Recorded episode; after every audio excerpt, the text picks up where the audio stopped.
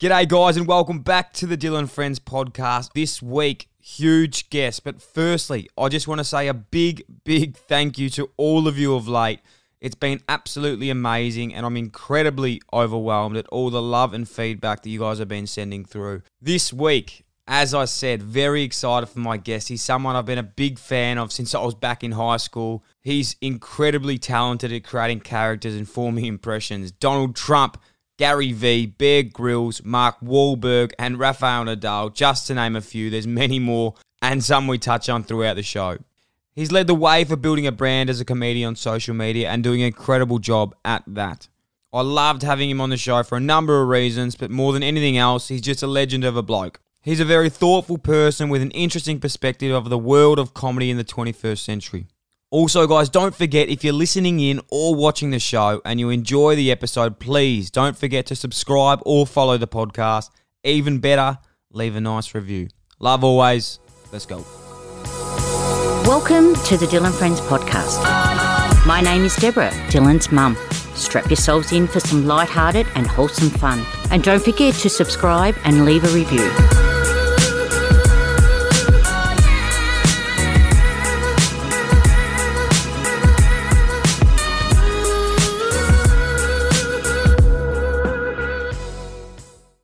Elliot Loney, welcome to the Dylan Friends podcast, my friend. Uh, I have been looking forward to this one for a while.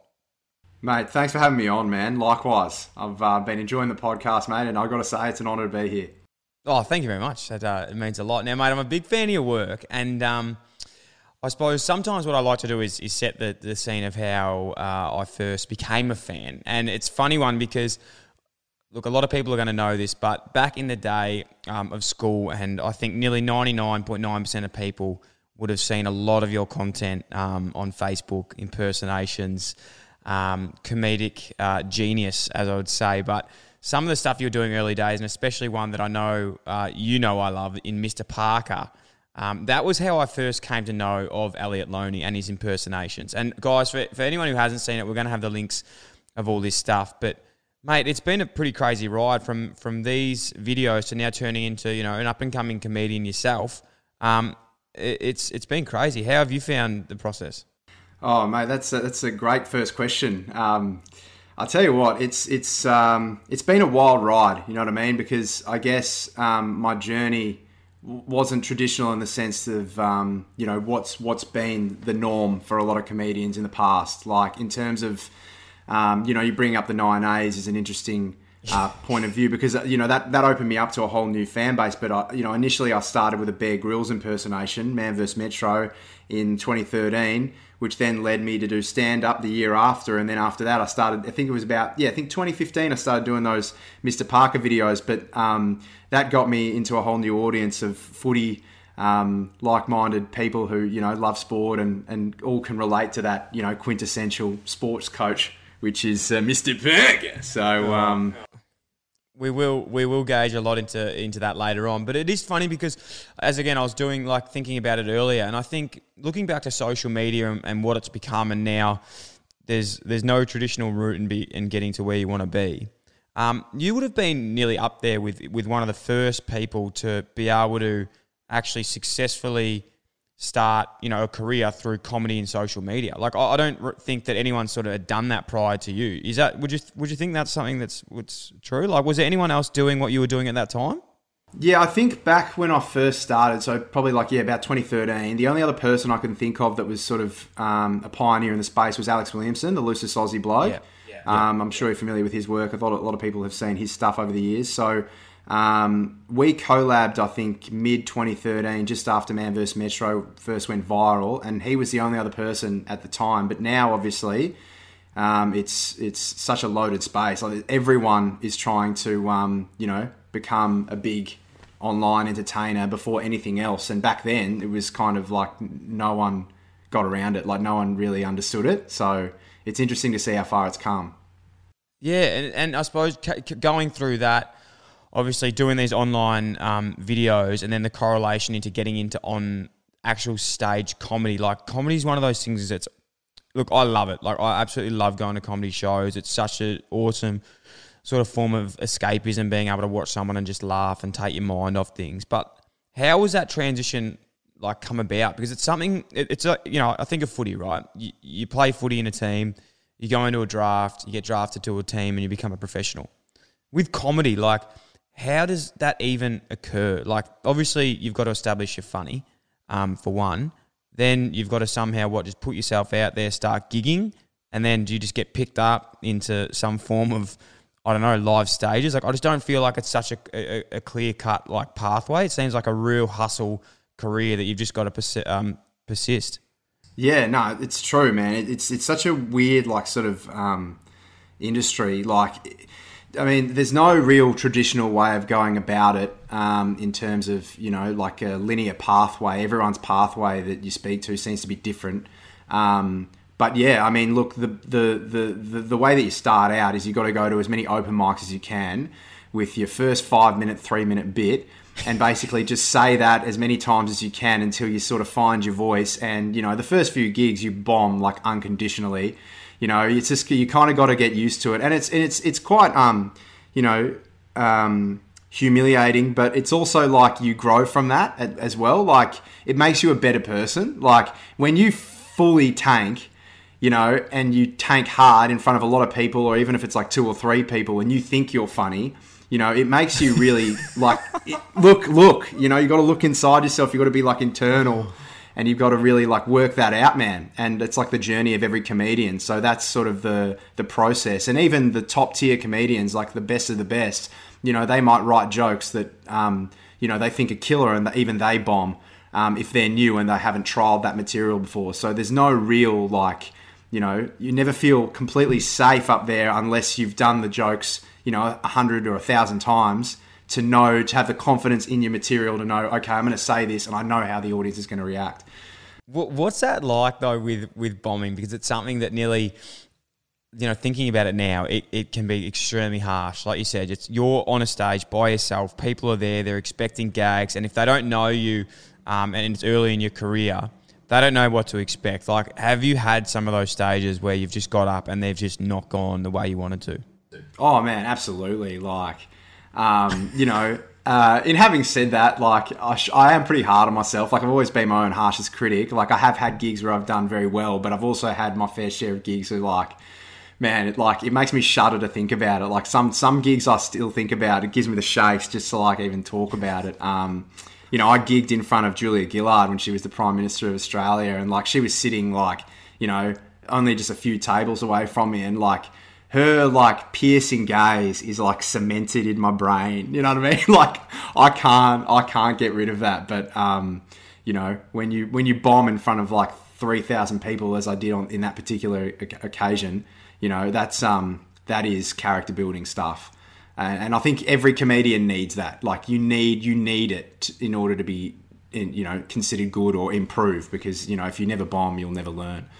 Yeah, yeah, no, I can definitely vouch for that. I don't think it's in comedy. I think that's just in in life. Jesus, I've uh, I've bombed a lot of times. I've bombed on the MCG in terms of kicked bombs, but I've also bombed out uh, in terms of hitting 45s, missing them, and getting subbed off. So I, uh, I can definitely um, definitely relate to, to that. Something again that with with um, comedy and comedians and putting yourself out there on stage and something that is my highlight. And you know, you get you get caught in these YouTube sort of traps sometimes of just like watching comedian versus heckler.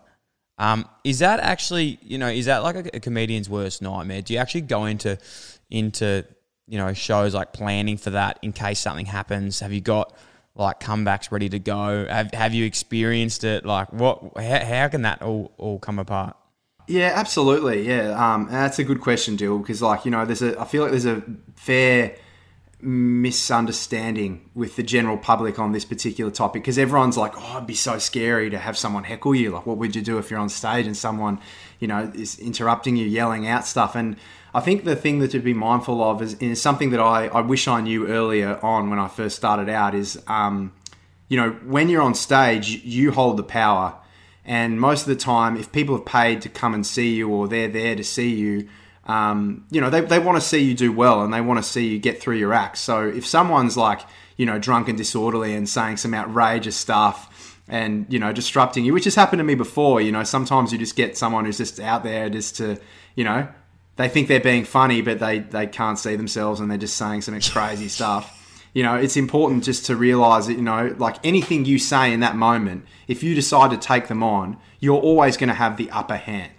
Um, and like you know, from my own meandering experience, when I've had a heckler and I've like decided I'm going to tear this bloke to shreds, the audience gets behind me as opposed Yeah. to if you ignore it and you continue to ignore it, it just becomes a bigger problem. So like you've almost got to tackle it head on, unless you know it becomes. I mean, I've I've known comedians who have been bottled before, and you know obviously in that in in those circumstances, you know they need to be thrown out of the venue, and you have security for those reasons. But um, you know if they if it's harmless and they're just really drunk, you know usually the crowd will will work in your own favor. You can get the crowd to shut them up. Yeah, yeah. What's what's the Australian comedy scene like, man? Like, I suppose again, it's it's hard to sort of imagine because I think as as a comedian, you're not you're a single person, so you're like you're by yourself. It's not a team. Like you don't have really anyone else to like probably work with. I don't know. Maybe you do, but like when you go to gigs, is it like really competitive between comedians? Like obviously, you want to be funnier than the other guy, but like what I'm what I probably mean is like is is it a competitive scene? Like are there people in, in comedy? There's obviously going to be good ones, but is there ones as well that aren't so great? Hundred percent, mate. Yeah, that's that's that's another great observation, Dill. I mean, like there are there are definitely guys out there that I think have the wrong mentality when it comes to like comedy as a whole. Like the way that I see it is like I see it as like we're a pretty small niche industry of people, and I think like you know one person's success isn't necessarily going to take away from another person's success. Like everyone's success at the end of the day is good for comedy. So um, there are people out there that I think like will talk behind other people's backs or put another comedian down for not doing well. And I'm just not about that, man. Like I hate that. You know, like I'm the first person to get around someone when they bomb, or the first person to like, you know, try and help someone who's just starting out because like I know what that's like. And I think it's important to try and you know foster and, and nurture that that um, that skill because a lot of people don't really have the courage to get out there. And you know we want comedy to be th- to be thriving in Australia and in the world. And um, you know if people are creating this toxic environment where they're talking behind other people's backs and having a go at people for having a crack. I mean, I'm not about that. You know, like you have to have a crack to start and be good. And um, yeah, it's a shame. There are people out there like that in the comedy space, but most of the people that I hang out with, most of the people that I've met through comedy, um, they're really good people, man. Um, they're some of the best people you'll meet. But there are a few shockers, like any industry or any any sporting club. There's always a couple of shockers. yeah, there is. It's um, that comes a part of the parcel.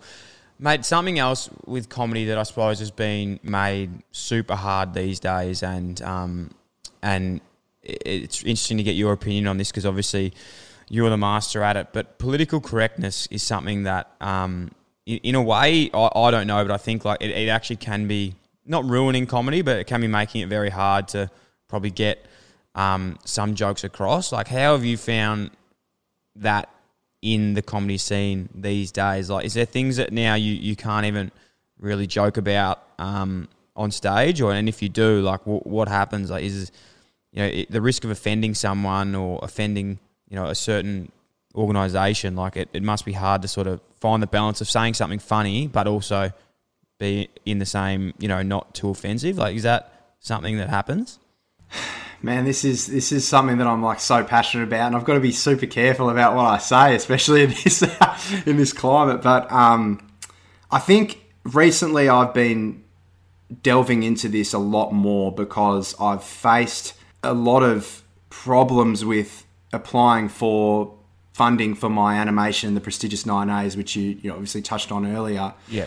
And I think the thing that tipped me over the edge is when I recently went in to apply for funding, the only reason they could give me for not giving me the money to make the animation for development funding was you're doing an impersonation of Rafael Nadal and that's racist. And when I heard that, I was like, wow, that's that's okay. And you know, this person was saying that's problematic, that's racist. You know, go back, revisit it, sort it out. And I sort of like hung up the phone and I was just thinking about that, and I sat on that for a while. And then I started to think, I was like, man, Rafael Nadal has seen my impersonation of him. Like he, I know for a fact that he laughs at it. Like I know for a fact that he sits with his teammates and he's like members of his team, like Uncle Tony and stuff, and they watch it and they laugh. So if he's not offended by it, Why would someone who works in this bureaucracy take the liberty upon themselves to deem that as offensive when the actual individual that I'm parodying doesn't find any offense in it whatsoever? And I think that's where it's lost you know, it's lost a little bit of something for me because it's like, you know, you can't even be offensive in the pursuit of being inoffensive anymore. Uh, and I think that's that's something that I'm really starting to realize, and I think it's important for a lot of comedians to understand that you know some progressiveness is a good thing, but intent is the most important thing. And if that gets lost, um, you know, then it's difficult to find what the line is and how to cross it in the pursuit of being humorous.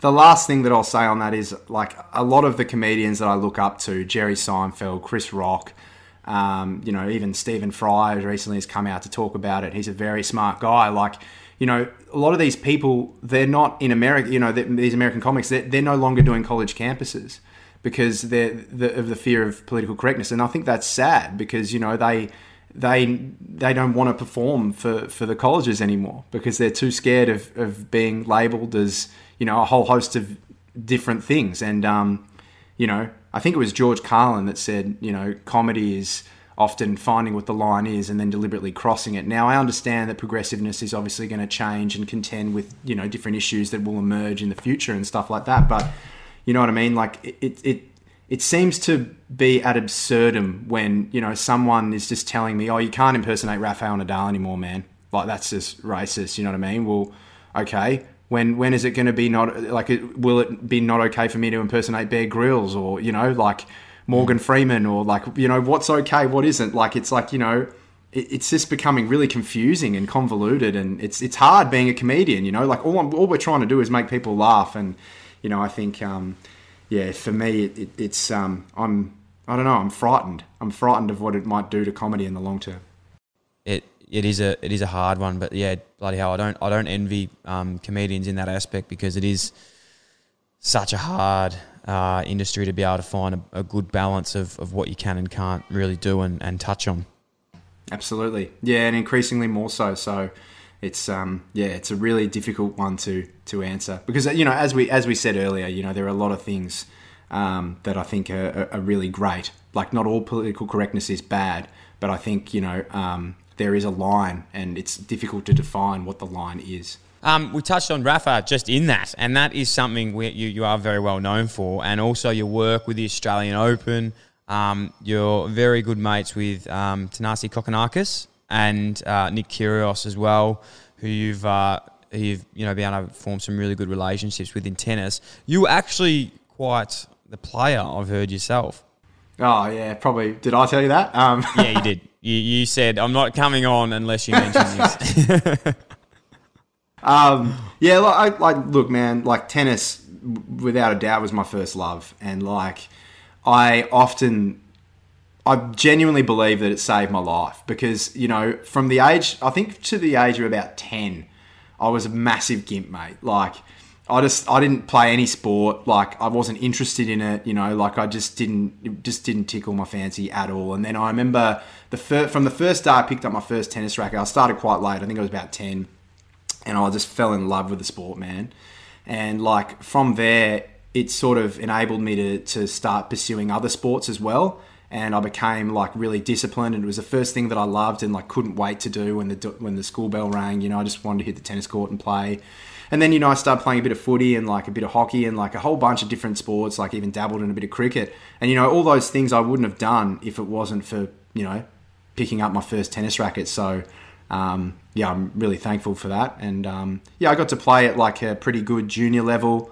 Um, I never got the elusive ATP point that would class me as a professional, but I did beat some guys who went on to play a professional level and beat a few guys with ATP points. So, um, but yeah, I wasn't uh, anywhere near as talented as some of the guys you mentioned before, like Kokkinakis or Kyrgios. But obviously, I keep close tabs on the sport, and I'm still very passionate about it for sure.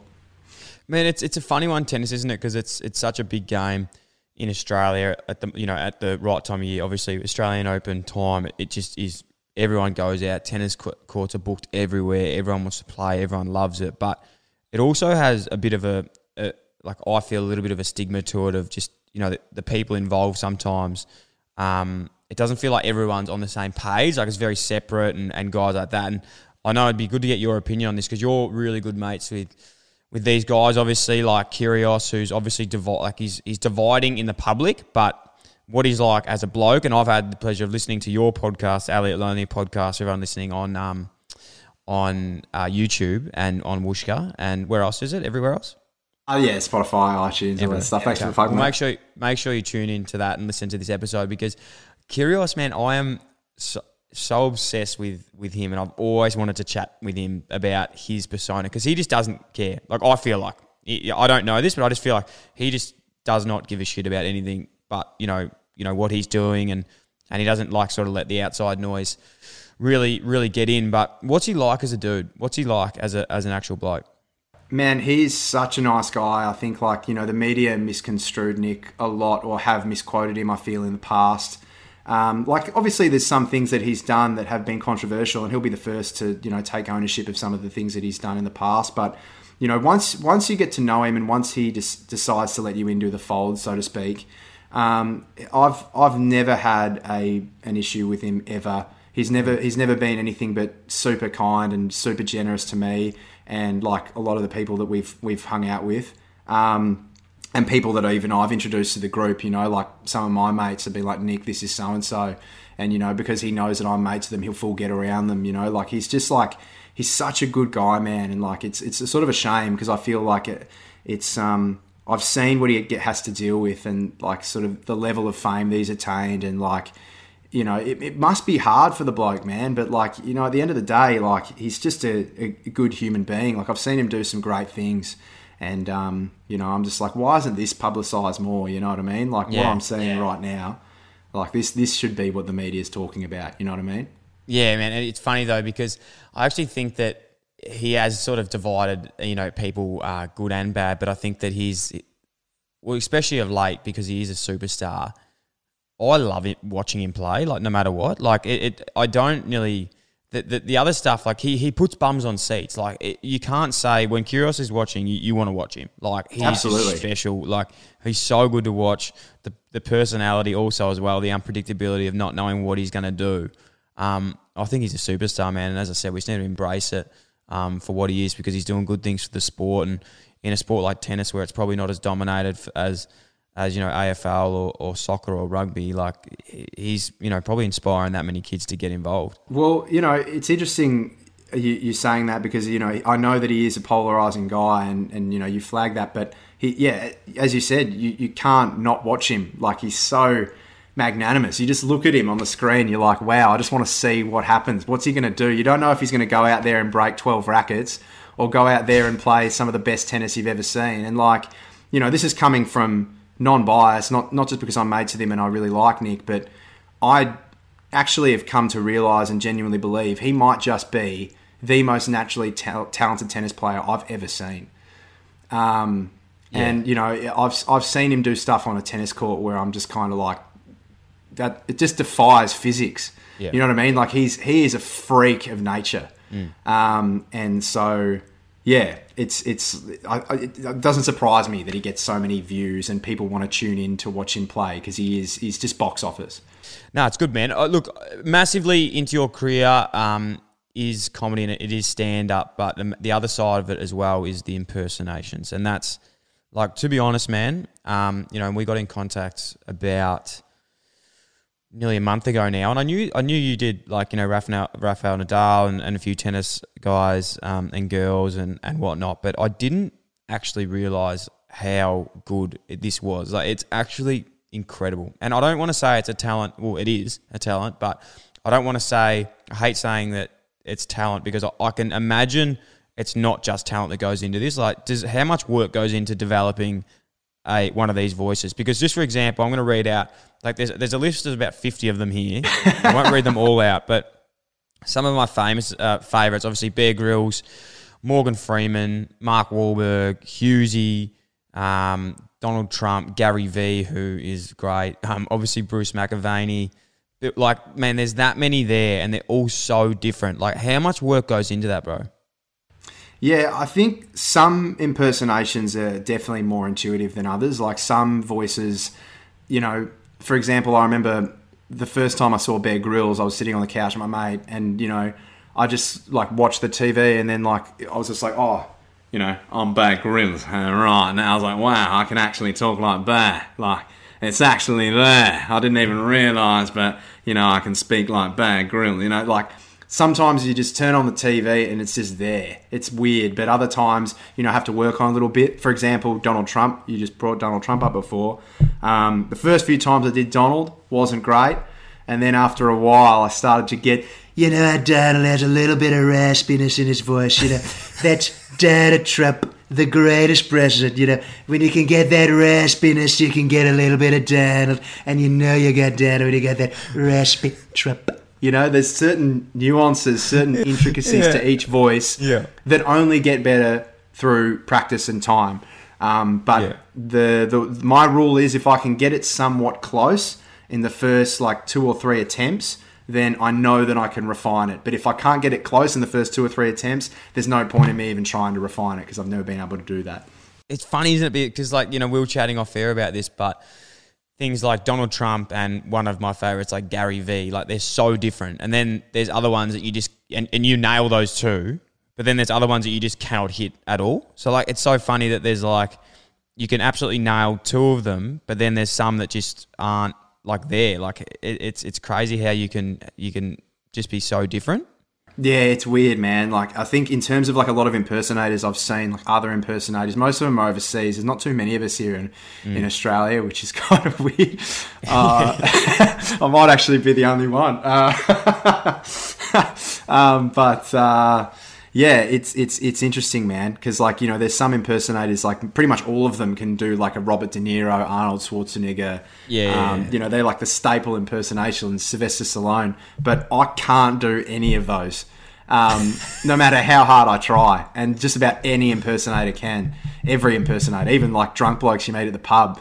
You know what I mean? yeah. So it's like it's funny that I can't get close to that, but I can do like you know, as you said, Morgan Freeman and then Elmo, which is like the two most different voices you could ever, you know. So Which ones um which ones would be your favourite to perform and, and, and your highest quality ones that you love you love bringing out? Oh man. Uh, well, you know, obviously, like bit of Dave Hughes. Yeah, Hughes is outrageous because he's got the face as well. Yeah, Hughes' eyes pop out. You know, he's a ridiculous unit. He's got big boggly eyes like you. You know what I mean? Like those eyes just pop out, don't they? Yeah. Dylan Friends, what an outrageous show. Yeah. Uh, so you know, obviously, Hughes. Hughes is not a bad one. is Um, so like I actually can't even tell the difference there at all. Like, that is inc- Yeah, I remember I uh, busted it out for Hughesy once. He's like, "That sounds something like me. Um, it's not bad, but it doesn't sound anything like me, does it?" Yeah, so so yeah, there's that. But um, trying to think what else. Um, yeah, like Morgan Freeman. Um, you know, I might need to get close to the microphone here, but You know, sometimes I bring my voice down like this, and I'll talk like Morgan Freeman. And, you know, I love talking like Morgan Freeman because Morgan Freeman has a truly magnanimous voice. Reminds me of Shawshank Redemption and my friend, Andy Dufresne. Listen to the Dylan Friends podcast, the number one podcast in the whole of the world. there you go. So you know, there's there's it's, it's unbelievable. um, yeah, there's there's like a few different ones. Um, but yeah, I think those two I really enjoyed doing. But yeah, obviously like Rafa and all the tennis ones and stuff like that, and the ones that I'm probably most known for. But uh, yeah, you know, there's a big contrast. There's actually a big impression reel on YouTube if your listeners or viewers are interested in checking Elliot, it out. Elliot Loney uh, on YouTube, which we'll have the we'll have the link of that in the show notes as well, guys. It's unbelievable. It's it's mate, you've got a massive. Um, the beautiful thing about your your caper is it's so international. Like you've got a massive um scope for it. You know, like it's you've got an incredible base, and your videos are doing absolutely killing it on your YouTube page, which is which is awesome. No, I appreciate that, man. Yeah, I think it's like consistency for YouTube people. Um, you know, out there, if there's anyone out there aspiring to get amongst it on the uh, in the community, the th- one thing that I've found and one thing I've noticed with all my peers who are doing really well on YouTube um, is yeah consistency, and that's probably something that I've lacked. So I'm trying to get better at that. Just being super consistent. You know, video or two a week is is key to building the audience, which I'm sure you know as well. Uh, no, not really. Um, I don't know anything about it. Come Um, when, when, um, mate, I, this is just going back a little bit. Was there a moment, like early days, that you realised that this was something that you were good at, impersonating? Like, is this something you realised when you're at school, like, or you know, you're a kid, were you impersonating teachers? Like, did you get yourself into trouble? Um, has it come into favour at any stage? Like, what is there anything there that's really been a time where this has come in useful? all the time, man. Uh, like, and you know, it's definitely come in useful. But um, you know, going back to what you were saying just now, like uh, as a kid, I've always sort of been able to do this, and I've always been able to ma- manipulate my voice and like you know, just kind of um, impersonate different people, whether it be celebrities or like classmates or like you know, um, like there's a there's like an infamous story uh, within my friendship group of um, I had a mate, and in year eight he was dating this girl, and uh, he was too afraid to break up with her. He couldn't actually do it. So I could do a ripping impersonation of this bloke. So I actually called his misso at the time and uh, broke up with her as him. so he didn't have to do the he didn't have to do the but then he then he decided he didn't want to break up with her, so he called her back and had to convince her that he wanted her back, but she didn't believe him because she was like, you know, a typical year eight relationship. I think they've been dating for about two and a half weeks. Yeah, but probably hadn't spoke in person. Yeah. And um, and uh, you know he was distraught. I don't think he spoke to me for about a week, but he commissioned me for the contract. Like he said, do it. You know what I mean? I think he gave me a free sandwich or something, um, and uh, or a sausage roll from the tucky. You know, but um, yeah, like it- that stuff like that. You know, I've, I've been doing it for for years. You know, just like silly things, prank calls in high school, all that kind of stuff. I was a bit of a mischief maker. I used to take the piss, and um, you know, use use this uh, skill set for the greater good, so to speak. Mate, um, I want to put you to the test because there's two impersonations that I love, and there's two of my mates that I need to send messages to. Um, we won't call them, but they will be tuning into this podcast because uh, they always do, and I hope they, they will, and they love you more than they love me. But I think Daniel Gorringe is one of those people. Uh, Dan, as as we know, he's a good friend of the show. He he struggled. He played a lot of thirds footy. And what I was thinking is Mr. Parker, who is one of my favourite characters of yourself. Um, we can call up Dan and offer him a, a contract in the prestigious nine A's and how that Yeah. would sort of go about. But firstly, before we get into that, I want to sort of set the scene, and, and there is a funny bit of a backstory and context to Mr. Parker, um, who he is, because the reason I love this is because we've all had a coach, whether it be playing footy, netball, cricket, that is Mr. Parker. And we can relate to everything he says and how serious he takes the nine A's. Absolutely. So you want you want me you want me to do it now? Are we calling him right now? No, I, I want you to explain who Mr. Parker is first, and then what we'll do is just if you were going to be speaking to Goz and offering him the contract, Okay, gotcha. I was, I was getting worried. I was like, does he have to cut? It's like the Hulk in Avengers, you know, what I, you know what I mean? I got to like get myself ready. I'm like, far out, mate. Do I take the serum now? Like, does someone have to hit me in the face? Like, you know what I mean? Um, yeah, no. So, um, Mr. Parker, like a lot of people have asked me, you know, like what, what's the inspiration behind Mr. Parker? Surely he's this bloke, or surely he's based on this bloke. But I think he's just like a, a mesh of all the different kind of psycho sports um, coaches that I've seen throughout my adolescence. You know what I mean? Like, there's just there's just so many nut job, you know, coaches in sport, especially school sport. And like, you know, upon reflection, when I think back to it, I was I just kind of because you know as you get older you start to realize certain things that you didn't maybe didn't necessarily think about at all when you were a kid and Yeah. you know it's not helped by the fact we're in isolation now i'm thinking about some weird things in those showers in the morning you know what i mean and i think like i was just kind of casting my mind back and going like jesus like i copped a spray in like eight c's footy from that bloke but like why like Fucking hell, mate. Like, I'm clearly not good at football. I clearly can't kick over a jam tin. You know I shirt contests. I don't even want to be here. I don't even want to be there. You know what I mean? Exactly. Like, I'd rather be sleeping in. Like, why you so enthusiastic about it? But for him, in that moment, it was like a grand final, you know, with like 150,000 people at the MCG. It was just like, I don't know, man. It's so weird that, like, um, they take it so seriously, and like there are characters like that, and I think that's where the absurd, absurd absurdism lies. Like it's like you know that's what's so funny about it. It's the prestigious nine A's, but it, like to this particular bloke, to Mr. Parker, you know, it's the most important thing in his entire world. Like that's all that matters to him. Nothing matters apart from the And he was he was a club hero himself, wasn't he? He was a, a Yeah. reigning best and fairest winner at the. Gundi Jundarup Galaz, yeah. So there's a bit of a backstory there. I've written a production document for each of the characters, um, and uh, yeah, he never once shirked a contest. Um, severely hampered by rapidly deteriorating knees, he he pulled he pulled out one last ma- massive like you know Herculean effort. I think he. He amassed like I think 43 disposals in a half, running off the halfback flank. You know, it was it was uh, unheard of stuff. So, you know, he um, he's he's a ridiculous unit. Um, So if, if Mr. Parker wanted Dan um, in the nine A's, where I think, to be honest, I'm not even sure if Goz would get a game in the nine A's, but if he did, he's a, he's a big busting bloke. I want you to give a Mr. Parker pitch to Dan to come down and play with the prestigious nine A's. all right, I might need to stand up with this, Mr. Pat. I don't even know. You probably actually maybe I'll just sit back there. I don't know, why I did that. Basically, if Dan Gorringe was standing in front of Mr. Parker, I'd imagine it would go something like this. Oh, yeah, look at that big spaghetti noodle beanpole, Daniel Gorringe. Oh, yeah, I know he's been on Big Brother, but I know he loves his footy. I like the way he goes about. He's got a powerful big physique and he loves getting his ass out on Instagram, doesn't he? Oh yeah, he does. Powerful gluteus maximus with big deltoids, powerful serratus anterior and juicy biceps.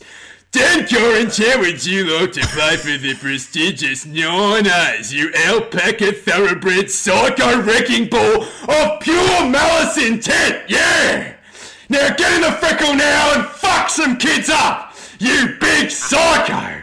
Yeah!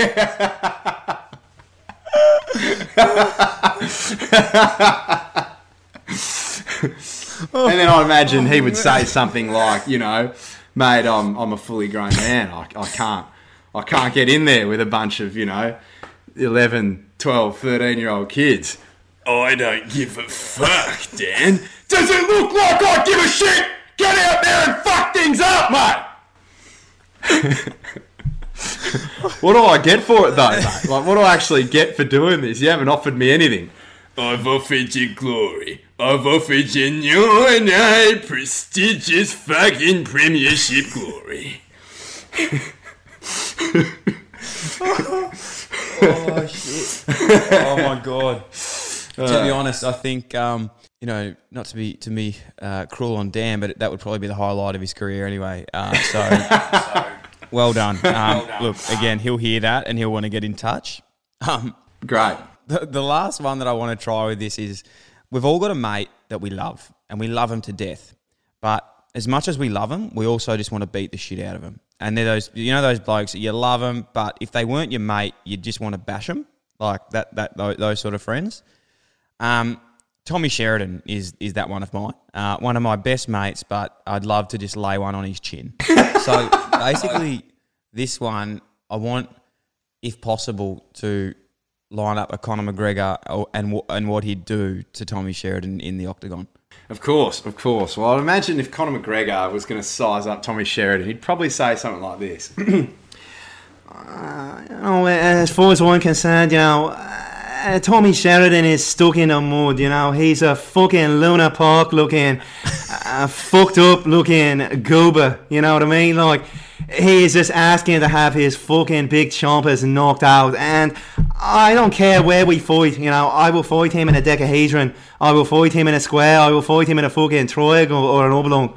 I, I don't give a fuck. You know, as far as I'm concerned, I will knock him out any day in any arena. Uh, you just named a word because, you know, as far as I'm concerned, he is a fucking lantern. Not too bright and need to be carried, you know. And at the end of the day, I'm going to knock him out with my left hand and he's going to hit the deck and he will not wake up. And, and a lot of people will thank me because of the, the amount of shit that comes out of his mouth. At least I will be able to shut him the fuck up for a little while. And I can see you smiling because I know you want to shut him up because uh, he's a fucking dick and I'm gonna knock some sense into his fucking tiny little skull. And when he wakes up, he will not have any brain cells left, and and that's it. Oh god, that that one brought me a lot of joy, um, and I'd love to see that. So thank you so much. Gee whiz, he's to love that too. Because in all honesty, Tommy couldn't fight his way out of a wet paper bag. Um, not that that's important because we don't uh, condone fighting, but thank you, Conor, for that. Um, mate, on the more, geez, I'm struggling to, to transition from these two topics to be honest, but on, on the more, and well done, um, in, in the more serious side of, of comedy, and I've spoken about this a fair bit in terms of my journey, I suppose, in terms of like footy um, and person and, you know, your professional, um, like, you know, your work life versus who you are and, and separating the, pers- the person versus a persona. Um, and I think as a, as a comedian, that could really be up there with one of the hardest things because uh, when, you, when you see a comedian, they're always up and about, they're happy, they're you know going off it, off their tree and, and laughing. And, and when people would meet you in real life they'd expect you to just be as high as energy and telling jokes as what they are. Um, how have you gone on a professional level of being able to separate you as like Elliot Loney as a comedian versus Elliot Loney as a person man that's a, that's a great question Dyl. Uh, and it's a, it's a really difficult one to answer because I don't think that I've actually dealt with it too well in terms of like there's been times where you know you I've been traveling and I've done a few gigs and stuff and I've had a few late nights and it's a really strange feeling. It's hard to like sort of summarize you know what I mean? Because you, you're doing these gigs you're performing in front of all these people. It's like that instant gratification. You know you're touching them. You feel like you're having an impact. But you know then you go home and like you know you don't necessarily meet these people they're kind of faceless in a way and like it's a strange feeling because there's a great high when you're on stage, and then when you go, like there's like this empty void feeling. Um, when you go home and you're just like you know sitting on the hotel bed and just like looking at the clock, you're like, well, what do I do now? It, it's it's a strange feeling. I can't summarize it, but it's it's it's a very lonely existence. But I think one of the coping mechanisms that's helped me is because I played so much tennis as a kid and as a as a young bloke growing up um, I had that individualism sort of figured out in, in a way. Like I was used to that sort of nomadic lifestyle of traveling, being in hotels, traveling solo, not really having a team around me, and figuring out how to bring myself up but um, in having said that, it also helps having like 55, 60 alter egos that I can chat to when the, when the chips are down. Um, just in the, uh, in the hotel room. Um, but yeah, it, it's definitely really difficult. But I think the thing that helps is just, um, you know, try and be active. I've led an active lifestyle. Like usually when something like that happens, I'll just go for a run or like just try and do something to take my mind off it because, you know, you can feel the demons, man you can feel the demons. Like I've been in times where like I'm sitting in the hotel room after a gig and I'm just like far out. Like I can feel the inner Gollum, you know, like like I'm rocking mm. back and forth. I'm like, fuck, what's happening to me? And like, I, so I can understand why so many comedians, you know, do you know face depression at some point in their lives because it's it's it's hard, man. Like it's it's it's a weird thing to describe, and it's unless you've done comedy and unless you've you've felt that feeling, it's a really difficult one to sort of explain. I mean, I don't think I've done a very good job explaining it myself, but it's it's very hard to to, to talk about. It's. Do you um, ever think much about your impact that you can have on someone? Like, is that something that gives you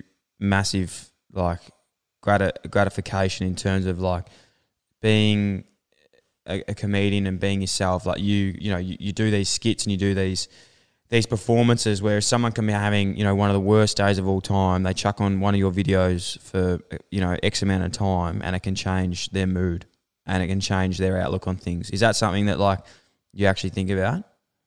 Yeah man.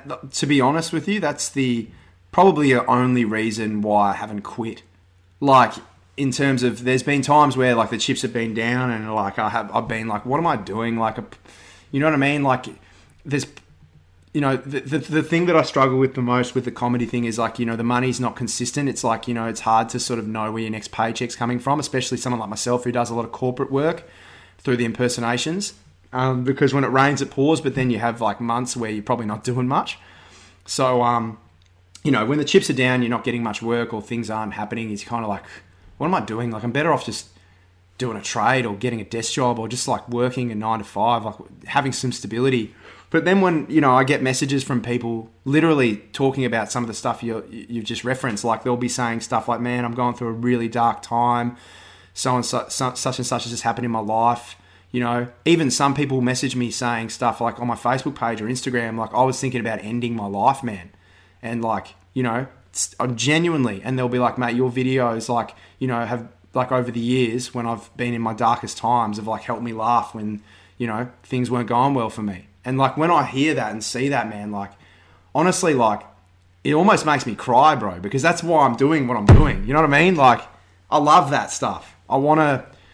It's always been what I love to do. I love making people laugh. I love making people happy, mm. and um, it's a coping mechanism for me. But it's also a coping me- mechanism for so many others that I don't think that I really understood until quite recently. And then I was like, hey, I'm actually not just doing this for myself. I'm doing this for people out there who actually, you know, it genuinely makes an impact in their life. So much so that they can message me and say stuff like that. Um, so yeah, you know, I've been doing this for a long time now, and I can see the effect it's had on some people, and for some people, even just a small thing like that, like a you know two minute video or one minute video of doing me doing something outrageous, can make their day. So, you know, that's that's pretty cool, powerful stuff. Oh, mate, I, I, couldn't agree more. And I think, you know, as you said, you, you, don't start these things to do that. Like, uh, if I look at the podcast now and, and, and how it all, all came apart, how it all came about, but um, yeah, especially like of late, um, it's really solidified my purpose in terms of, yeah, I'm doing this for a, a career. And like you said, it, it's not a career where you're going to be making millions of dollars, but there's been times where like I have not wanted to do an episode. I've just been so so busy and just been like, man, I just can't this week. Like I'm so flat out.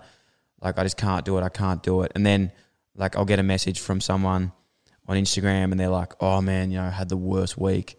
Um, just like makes my day on a Tuesday when like you drop your podcast and I was just like, fuck, I can't not do it now. Like I've got to go and like I've got to do it because like yeah, it, when it when it becomes like not about you and it's about like if you can have some impact on other people, I think that that's like the most special thing. And and I know I alluded to this a lot, and, and I know you listened to the, the episode with Ben Crowe, but we spoke about you know that sort of third stage where you can get to and when you can think about other you know people and having impact on them. And man, like look, I'm not saying this in a negative way, but like we're nothing special. Like we're literally just fucking just normal blokes, like literally just having a chat. But you know, I, I and you've had some incredible emails, but like, man, I had, I had an email from a mum um, last week, and it like it actually rocked me. Like I just could not like fathom like that. You know, she, she I, I, I don't want to say you know what was in it, but like basically just explained that the messages that you know were coming through that she was you know been trying to teach like her family and and someone had passed this on to her that that probably needed to hear it. And oh man, it just like the, the, you know, like to think that to think that someone is actually benefiting from something that you can do is like you can't buy that. Like that's just like you can't. You know that that's the, the probably the best feeling I've ever had like in my life. Yeah, it's powerful, man, isn't it? And like it's interesting, man. Like I'm sure that you know you would have experienced it because obviously your podcast has become so successful as well. Like you touch so many people and you don't even consider it. You don't even think about it. Like it's almost like an afterthought. You put it up and you're like yeah i'm going to put this up. You know what i mean? And like it, it just goes to show the power of online as well and like how strong digital media is becoming and how influential it is to so many people because it's so accessible. And um, you know i don't want to push you even though i'm intrigued to find out you know what was the content of that email but i'm sure you know whatever it was you know, it must have held a lot of weight and it must have made you think, like, surely you would have gone, wow, like maybe you hadn't factored that in before. Mm. And that's kind of similar to what, what happened with me with when I get messages like that. I kind of go, wow, you don't even think about that kind of stuff. It's like a complete afterthought. No, you don't. And I think it's funny because, like, um, even after that, I thought, oh, I've got to do more of that. And then I thought, no, no, no, like, you don't have to, like, what, you know, you're doing right now is that's what you're doing and that's what you like what I am doing. Like what I'm doing I'm doing because I, I love it. Like you don't have to change what you're doing. I think that's why people respect things the most is because you're just doing what you do. You're not trying to please someone else, but in some way someone can relate to it and learn from it. And that's why I love you know, talking to people like yourself, man, that have like incredible drive and it hasn't always been easy um, to to get to where they want to be. But like I know for a fact that you're going to get there because you've got you've got the drive, you've got the talent. But um, I think as you said, man, you've got the life lessons and and you're not doing it. I think when you do something for not money, like the money will come eventually, but like the impact is is the real thing that actually is is keeps you like keeps you going with it. I think um, long term for sure. But even on this man, like what would what would be some of those like you know life lessons is a is a strong word, and we're two just as I said everyday blokes. Um, I fucking realistically in the scheme of life, I've done absolutely nothing, but I love having conversations and learning from mistakes. Like, what would be some of your life lessons that you've you've learned along the journey? I think yeah, like it's important to have like um, humility and perspective. I think on a lot of things. You know what I mean? Like I think that's one of the great things that comedy can teach you. It's like um, you know it help. It almost helps keep your ego in check, especially if you're writing a lot of new material and going to bars and you know bombing and trying new stuff because it, it makes you realize like you know it's not to, not bad to fail, but it's also essential and like you know it's it's part of growth and it's part of like who you are. So I think like not being afraid to try new things. Um, fear, you know, holds so many people back, and I think there's so many people watching and listening to this who like probably have something that they've always wanted to do but have been too scared to do it.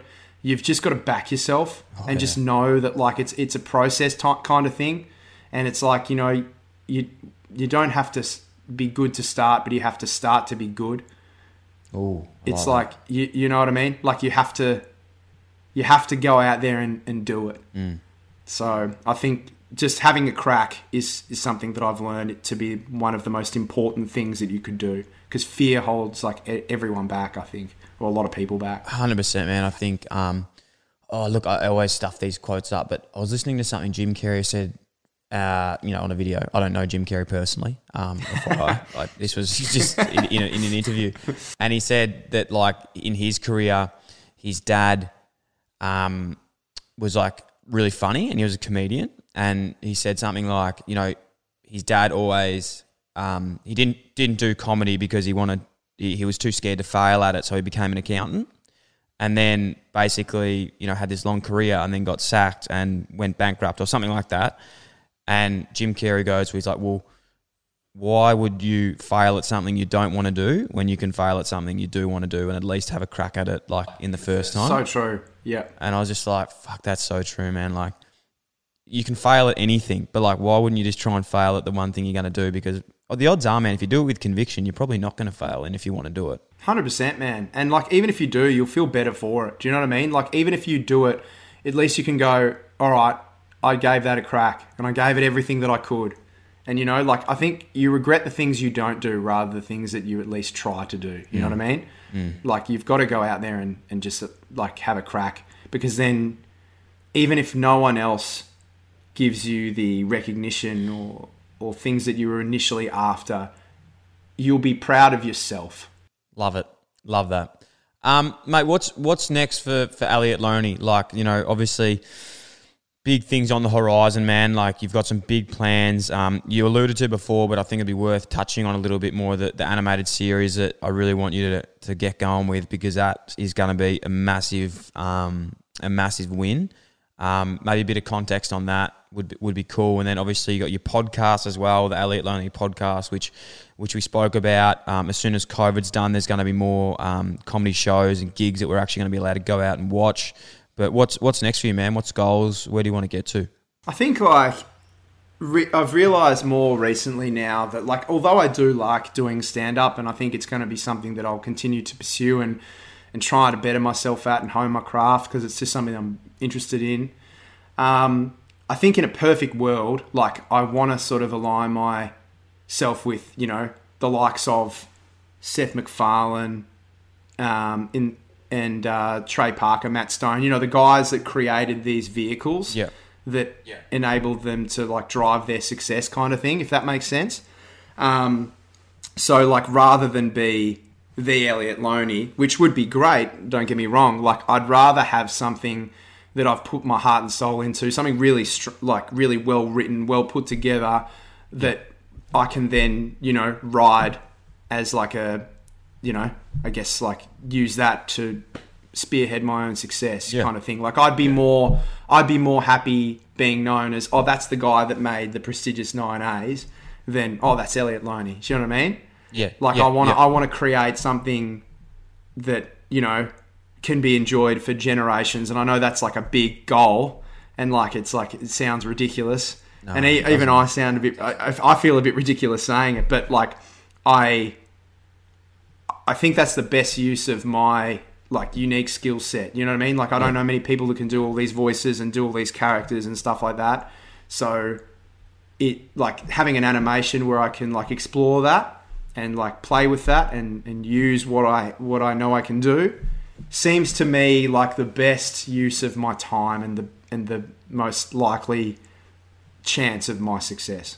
Oh, mate, hundred percent. And I, I know you don't believe it. Um, I know you were being humble there, and you don't believe what you're saying, where it sounds silly because I think you've got to believe it if you want it to happen, which it will.